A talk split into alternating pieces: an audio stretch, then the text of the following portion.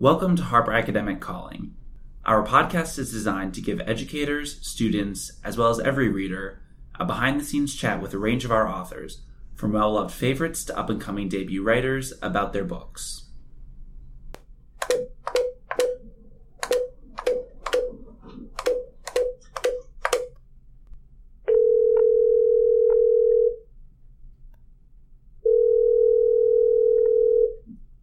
Harper Academic calling Thomas C. Foster. Tom Foster returns to the podcast to talk about his latest book, How to Read Nonfiction Like a Professor. In the book, he applies the tried and true tactics of how to read literature like a professor and how to read poetry like a professor to the reading of nonfiction, from scholarly biographies to the memes your high school friend shares on Facebook. We spoke with him about a number of topics, including how relevant the book has become in the last several years, strategies readers can employ to avoid disreputable nonfiction, and how we can be sure what we're reading is really the truth. So, joining us right now, we have Thomas Foster, who is the author of, well, we had him on previously for How to Read Poetry Like a Professor, and now today we're going to talk about how to read nonfiction like a professor. And thanks so much for coming back to the podcast. Michael, thanks for having me. It's a pleasure to be here. Good, good. Um, so this is a book that teachers have wanted for years. Um, so how long have you been thinking about this book, working on it? Um, what was that process like for you?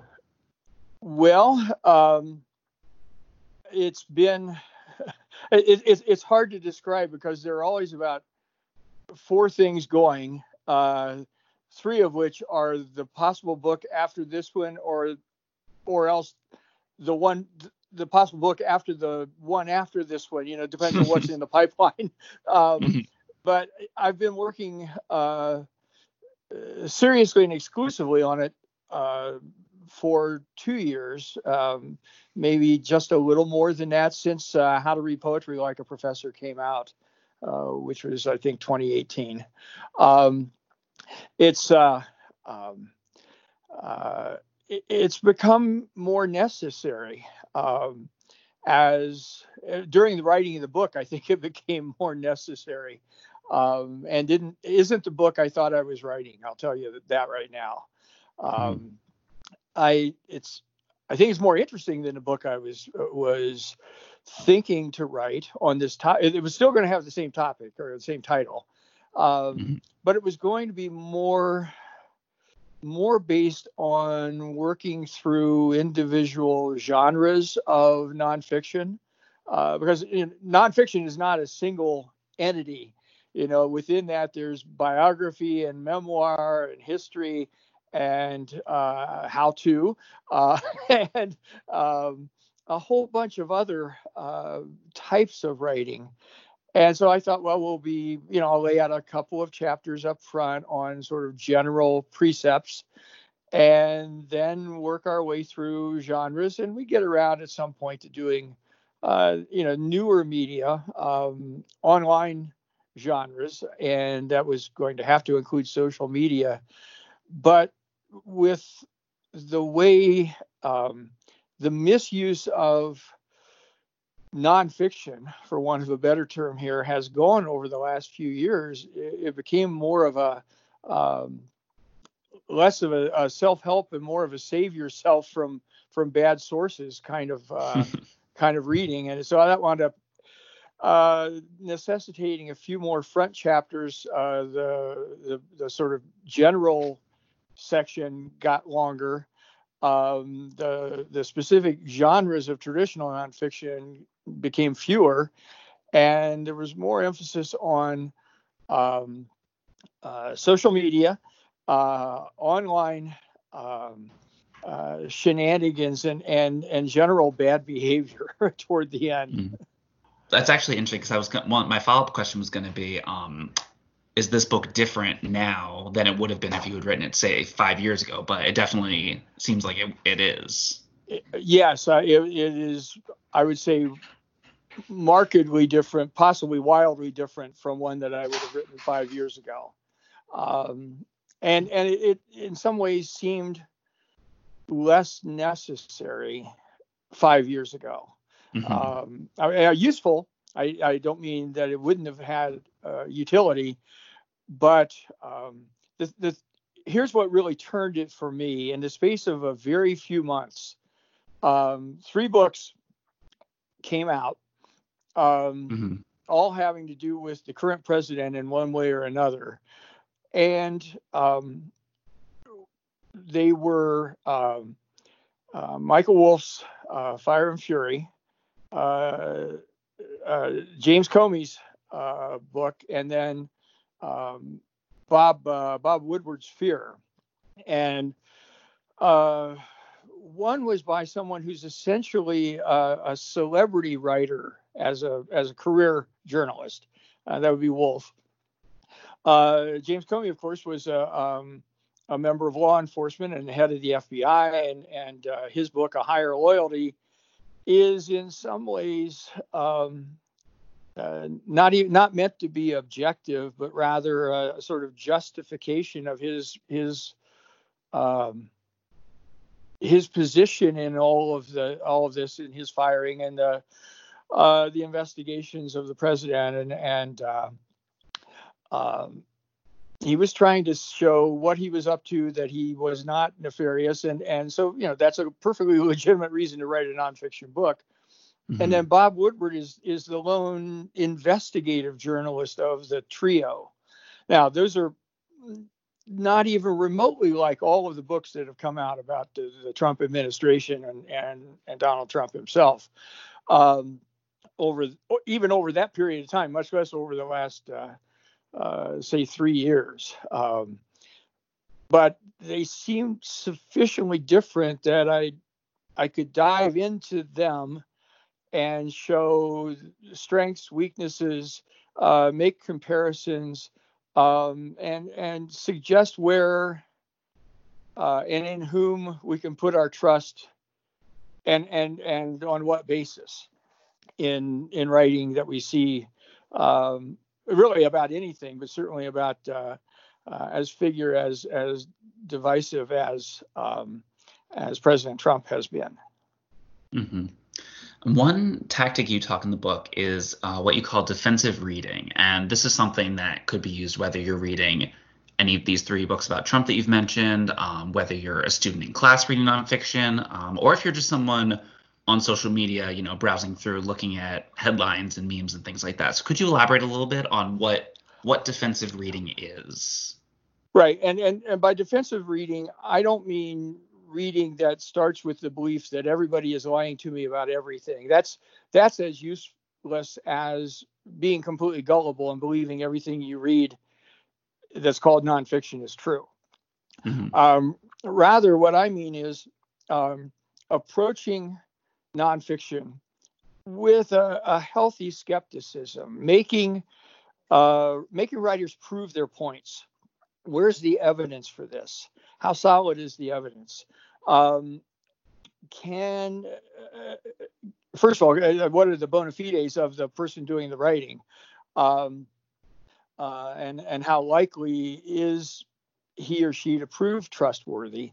Um, we have we have the problem with almost all of the sources on any current president that many of them will be unidentified okay they will they will only a lot of people will only give because they value their careers uh, mm-hmm. will only give information on um, background sometimes very deep background they don't want to be they don't want to be in any way identified um, and they don't want the specifics of their language used because you can track a person back through their language uh, if you have enough time and, and uh, um, uh, a, a, smallish supercomputer, let's say that, uh, to find out who's who speaks like that, mm-hmm. and you might be able to identify them. So they will refuse to be quoted.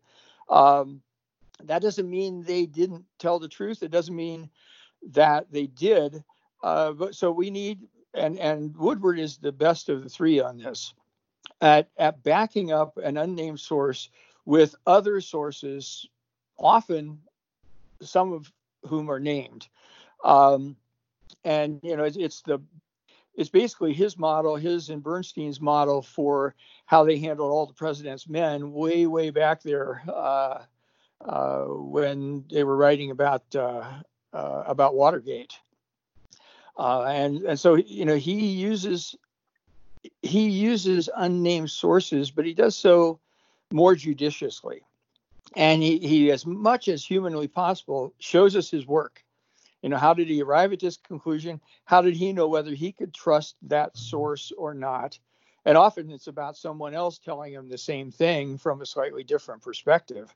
Um, uh, whereas Wolff just uh, he never names a source, or it seems like he does, but he it, it, seems sometimes like he never names a source, and he's really very um, very flimsy in in uh, building any scaffolding that will cause us to trust what he's telling us. Um, he just sort of dashes things off, throws out um, a claim, uh, and either doesn't back the claim up or backs it up with with uh, testimony, uh, for want of a better term, that's pretty pretty sketchy in its own right. Uh, so what I'm trying to get people to do is see that there are degrees of uh, trustworthiness, and we can identify those. We can see how how, for instance, a writer uses data. Okay, does the data support, uh, if used, uh, what the writer is claiming? Uh, does testimony get corroborated by testimony from others. Um, and you know what are the what are the nature of these sources? Um, so we we do our best to um, uh, you know to to try if you know if we're wise uh, to try to find our way in um, to something approaching truth or accuracy, uh, if that's a, a, a, less fraught term. I'm not sure whether it is or not. oh, we can definitely get into that aspect of truth in a little bit. Um, but for now, I want to ask so. Uh, what you just talked about with sources um, and how Wolff versus Woodward uses sources and names things. Um, that's definitely a red flag to look for. Are there any other common red flags you can think of that readers could use to sort of identify disreputable nonfiction? Um, well, there is um, uh, sort of broad generalizations. Um, one thing I watch for a lot of times is um, is someone relying too heavily on what are simply talking points by one of the one of the disputing parties. Mm-hmm. Um, you know, do they do, are the claims that they make simply those that show up uh, from the the Democratic National Committee or the Republican National Committee, um, those aren't really to be trusted. Um, you know, they're meant to slant an argument. Um, so if a if a writer who's supposed to be independent or even somewhat partisan uh, leans too heavily on on somebody else's talking points, that's that's a red flag. I think that's one that we want to watch for. Uh, data manipulation. Um, you know there are um, uh, there are two sides to every story, but where um, where numerical fact is is involved, um, or mm-hmm. even non-numerical fact, um, we have to watch. It is is an argument to um, that disputes climate change, for instance, is the whole argument built around a single data point, uh, because it's easy for any of the hot topics to find um, an outlying data point, one that doesn't seem to match. I remember back when uh, Jeb Bush was first thinking about uh, running for office, he kept referring and and I can't remember exactly where it was now, but there's a there's a there's an area of the North Atlantic where the water temperature has essentially not changed very much during this period of climate change. Now, everything else around the world has changed a great deal, but they, uh, this one would get trotted out by uh, by skeptics, by climate skeptics, uh, to say, well, see, here's this data point. The, the temperature of the ocean isn't changing. Well, the temperature in the ocean, right where this is, and it's not all that far away from where uh, pieces of the Greenland ice shelf or ice sheet keep falling off into the ocean. Um, but for whatever reason, it it didn't act like all the other hotspots around the globe. It's like referring to last week's snowstorm to say, well, there's no global warming. Okay, that's mm-hmm. not really valid data. Um, that's one point. But if you look at the temperature around the Earth in that same time period, you can get a very different picture of of the temperature because any one spot, e- even over time, uh, rather not just in a single moment, can remain fairly static while the Earth as a whole is going dynamic. So those kinds of arguments. Now, if somebody's got you know 12 data points, um, uh, that's a different story. You know, now we're looking at uh, now, okay, what's going on here? Why are so many data items not lining up with what's expected in this or that regard?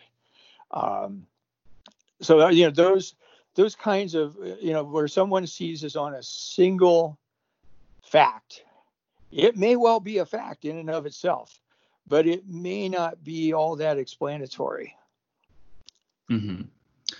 Um, so I want to go back to what you were saying briefly about um, bias, because we do have some, there are some nonfiction pieces that um, proclaim to be objective, but writers have hidden biases. Um, but then there are some pieces, like opinion pieces, for example, where there is a clear bias, and that's sort of the point of the piece. Um, so for things like that, how would you say a reader should approach um, an opinion or bias piece like that? Is there is that helpful in getting different sides? Like, should you be balancing different opinions? What would you What would you say about that?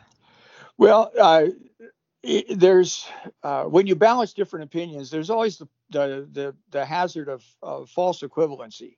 We say, well, we'll get a, we'll get a story from each side. Um, uh, they don't necessarily balance out. They don't necessarily cancel out. It depends on how how valid the the facts are.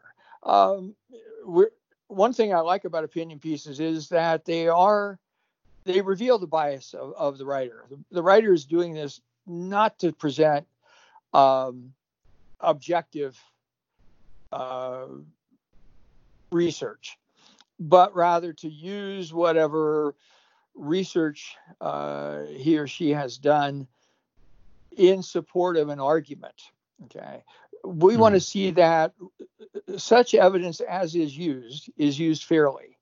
Um, we want to see that when uh, the, the, opposing forces are uh, characterized, that they're characterized fairly. There are a number of, of uh, editorial writers, opinion writers, columnists, uh, opinion columnists who, when they characterize the opponents, uh, they put words not, not only put words into their mouths, they put words into the mouths of their opponents that the opponents would never consider saying. And this is not uh, this is not simply the right does this or the left does this. There are um, there are unscrupulous columnists on both sides, um, and um, that's you know it, it's it's unjust uh, to uh, if, if you want to take on the opposition, take on what the opposition actually says and does. Don't turn them into a cartoon version of themselves uh, or the you know the the boogeyman that you think the your adherents wish to see them presented as. Uh, you know that that doesn't get us anywhere. Uh, then we're simply in a, a, if everyone does that, we're simply in a, uh, a sort of circular firing squad where you trash everyone uh, and the, the, net result is that you can't trust anyone. Um, and that's that's what I'm trying to get past. Saying, well, we can't trust any of them. You know, all all newspapers lie. That's a real problem. Okay. Um, or all media lies, or everybody lies. You know. Okay, now you've just given up on uh, basically on modern life uh, when you reach that point. Mm-hmm.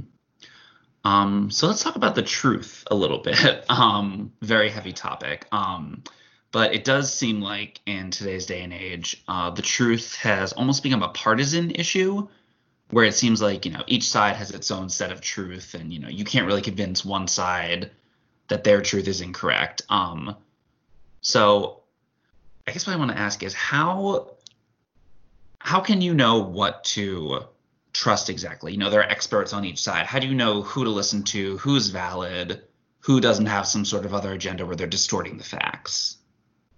this is where um, the reader has to do some work. I'm, mm-hmm. I'm sorry to report this, but sometimes we have to do work beyond looking at whatever it is that we're looking at. Um, ah. There are um, there, there are often, I won't say always, but there are often um, reports out in the world, uh, uh, reporting even out in the world, but data that's out in the world that is not being presented by either of the two sides exactly as it appears. Um, mm-hmm. And we can, with a little bit of research, and I'm talking, you know, a, a, a, a 10 minute Google search basically to find sources.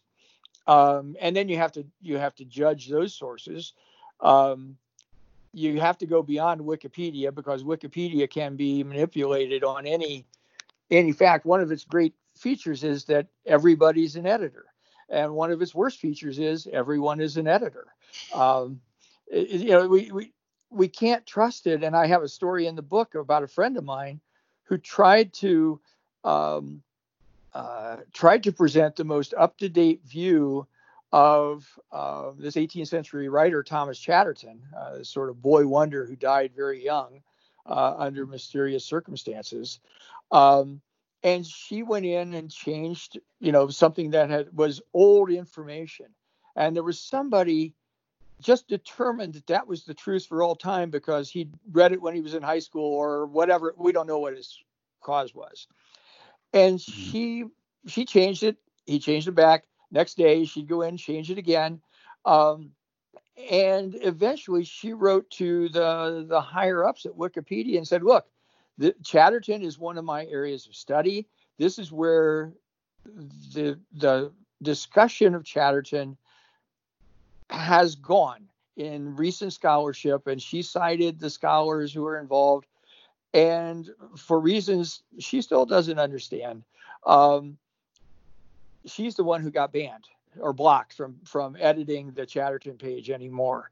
Uh, so you know, you if they're capable of doing that, they're not really the most trustworthy operation. Uh, yes, mm-hmm. we all use them for basic facts to get started on things, but you can't really drill down and count on any uh, disputed truth being accurately represented. You have to get a, a little beyond Wikipedia. Now, you can use their sources. Okay? Almost every Wikipedia page has sources at the bottom, and you can check through some of those and find uh, useful information. But we do have to mm-hmm. we do have to look up uh, what we know and where experts. Uh, I happen, uh, as a card-carrying expert, to believe in expertise. um, I think it, you know, I think it is still valid. Uh, everyone can have an opinion, but not everyone can have a really well informed opinion um, just because they believe something to be true. Uh, so we were looking for people who actually uh, have studied subjects and know uh, something about their subject in depth. Um, and that's where we want to go. Uh, and the truth is that opinion writers, that's not them.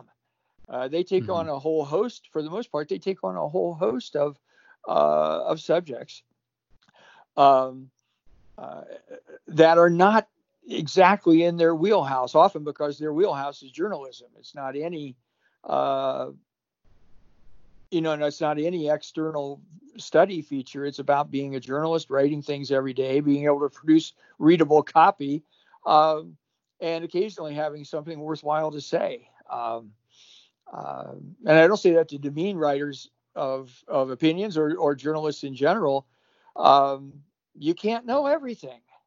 You know, we can know one or maybe two areas in some clarity, um, but none of us is an expert in everything. Mm-hmm. Um, and so that you know, we need we need to find those who do really know a field, and see what they're saying, and see where the the things have gone on it. Um, and sometimes it's easy uh, you can find the pictures of that inauguration. Uh, you know, when you were talking about introducing this particular topic, I was thinking about uh, Kellyanne Conway's contribution to American culture that you know there are alternative facts. Well, no, there aren't alternative facts. There may be alternative explanations for a fact, um, but there's no way that you can look at the pictures of uh, of the Obama inauguration and the Trump inauguration and come out believing that Trump had a greater crowd at his inauguration, uh, which was what they claimed. And, and Sean Spicer was stuck trying to defend that position and present it. And uh, Kellyanne Conway was just completely flummoxed. There was there was nothing she could say except, well, there there are alternative facts. Um, and uh, now I'm afraid, and I've, I've I've just contributed to it that we're stuck with the phrase. Ugh, yeah, it seems like seems like we all have some work to do. Uh, maybe not you as much, but all of us. Oh, me readers. a lot. I have to I have to check my biases at the door. I I spend probably half the time that I'm on uh, Facebook, mm-hmm. which is my social medium of choice, uh, for better or worse. Uh, Dangerous one. yeah, well, they all are. Uh, fact checking my friends. Um, who will link to something and go, oh my God, this is just, and then, well, let's back that up one step and find out what the real story behind this posting was. Is you know, a meme is no guarantee of uh, uh, of veracity. Okay, it's it's more truthiness than truth, uh, mm-hmm. to use Stephen Colbert's term.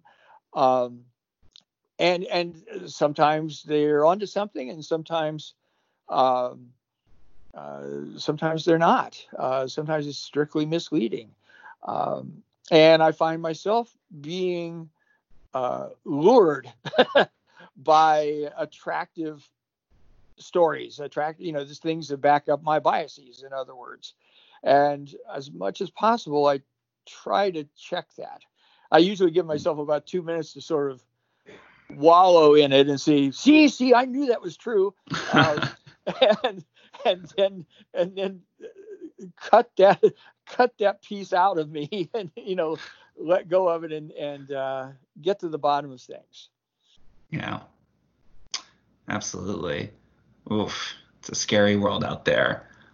Um, so one last question I have. So you may remember from the last time you were on here, we usually end our podcast asking who your favorite teacher was. But since we've already asked you that question, um, I instead I'm going to ask you who is your favorite writer? Oh my. Um, well, since we're talking nonfiction, mm-hmm. um, let's stick with nonfiction writers. Um, and and there are there are thousands of good ones um, mm-hmm. through history. Uh, but I think the the writer I like best, and I like him best on the subject of writing, is John McPhee.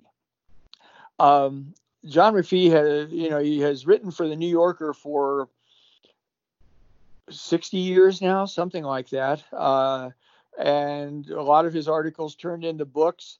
He will find a topic that no one in his right mind would undertake to make a, a, a New Yorker article or a book out of.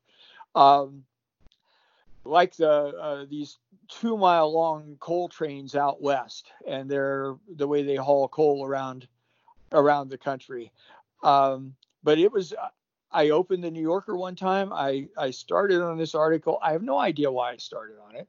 Um, and the next thing I knew, I was engrossed in it. And then it was a two-parter, so then I had to wait the rest of the week for the new one to arrive the next, you know, Monday or Tuesday in the mail. and um, you know, it was like I, I couldn't wait to finish it. It was like I was, you know, I was one of those people standing on the dock say, crying out, "Is little Nell dead yet?" um, uh, from the old serialized uh, publication, you know, by Dickens, and and uh, uh I wanted to know. Uh, he's written about oranges. He's written about the the importance of the American shad to the development of the country. Um, and he has a, a, a, just brilliant book. It's it's the product of his about 50 years of teaching a course once a year at Princeton, uh, which is his not only his home school but his hometown. Um, uh, on nonfiction writing, uh, and he talks about how he does it, and he talks about how he tries to find the right structure for books and how he puts things together, and uh, it's it's a great little book, and I have been recommending it to anyone who's interested in learning to write nonfiction or interested in teaching others to learn to write nonfiction. So John McPhee would be my choice, uh, at least as as of this moment. Uh, and I think you mentioned him in the book. Correct me if I'm wrong. I do. I do. Yes. Mm-hmm. Great. Great. Uh, well, Tom, this has been a really great conversation. Uh, it's been great having you back. Thanks so much. All right. Well, thank you, Michael. It was a lot of fun. All right. Bye. Thanks, Michael. Bye. Thank you for listening to this episode of Harper Academic Calling. Subscribe on SoundCloud, Apple Podcasts, or your favorite third party app for more episodes. And be sure to visit us at harperacademic.com for more information about this and other great books.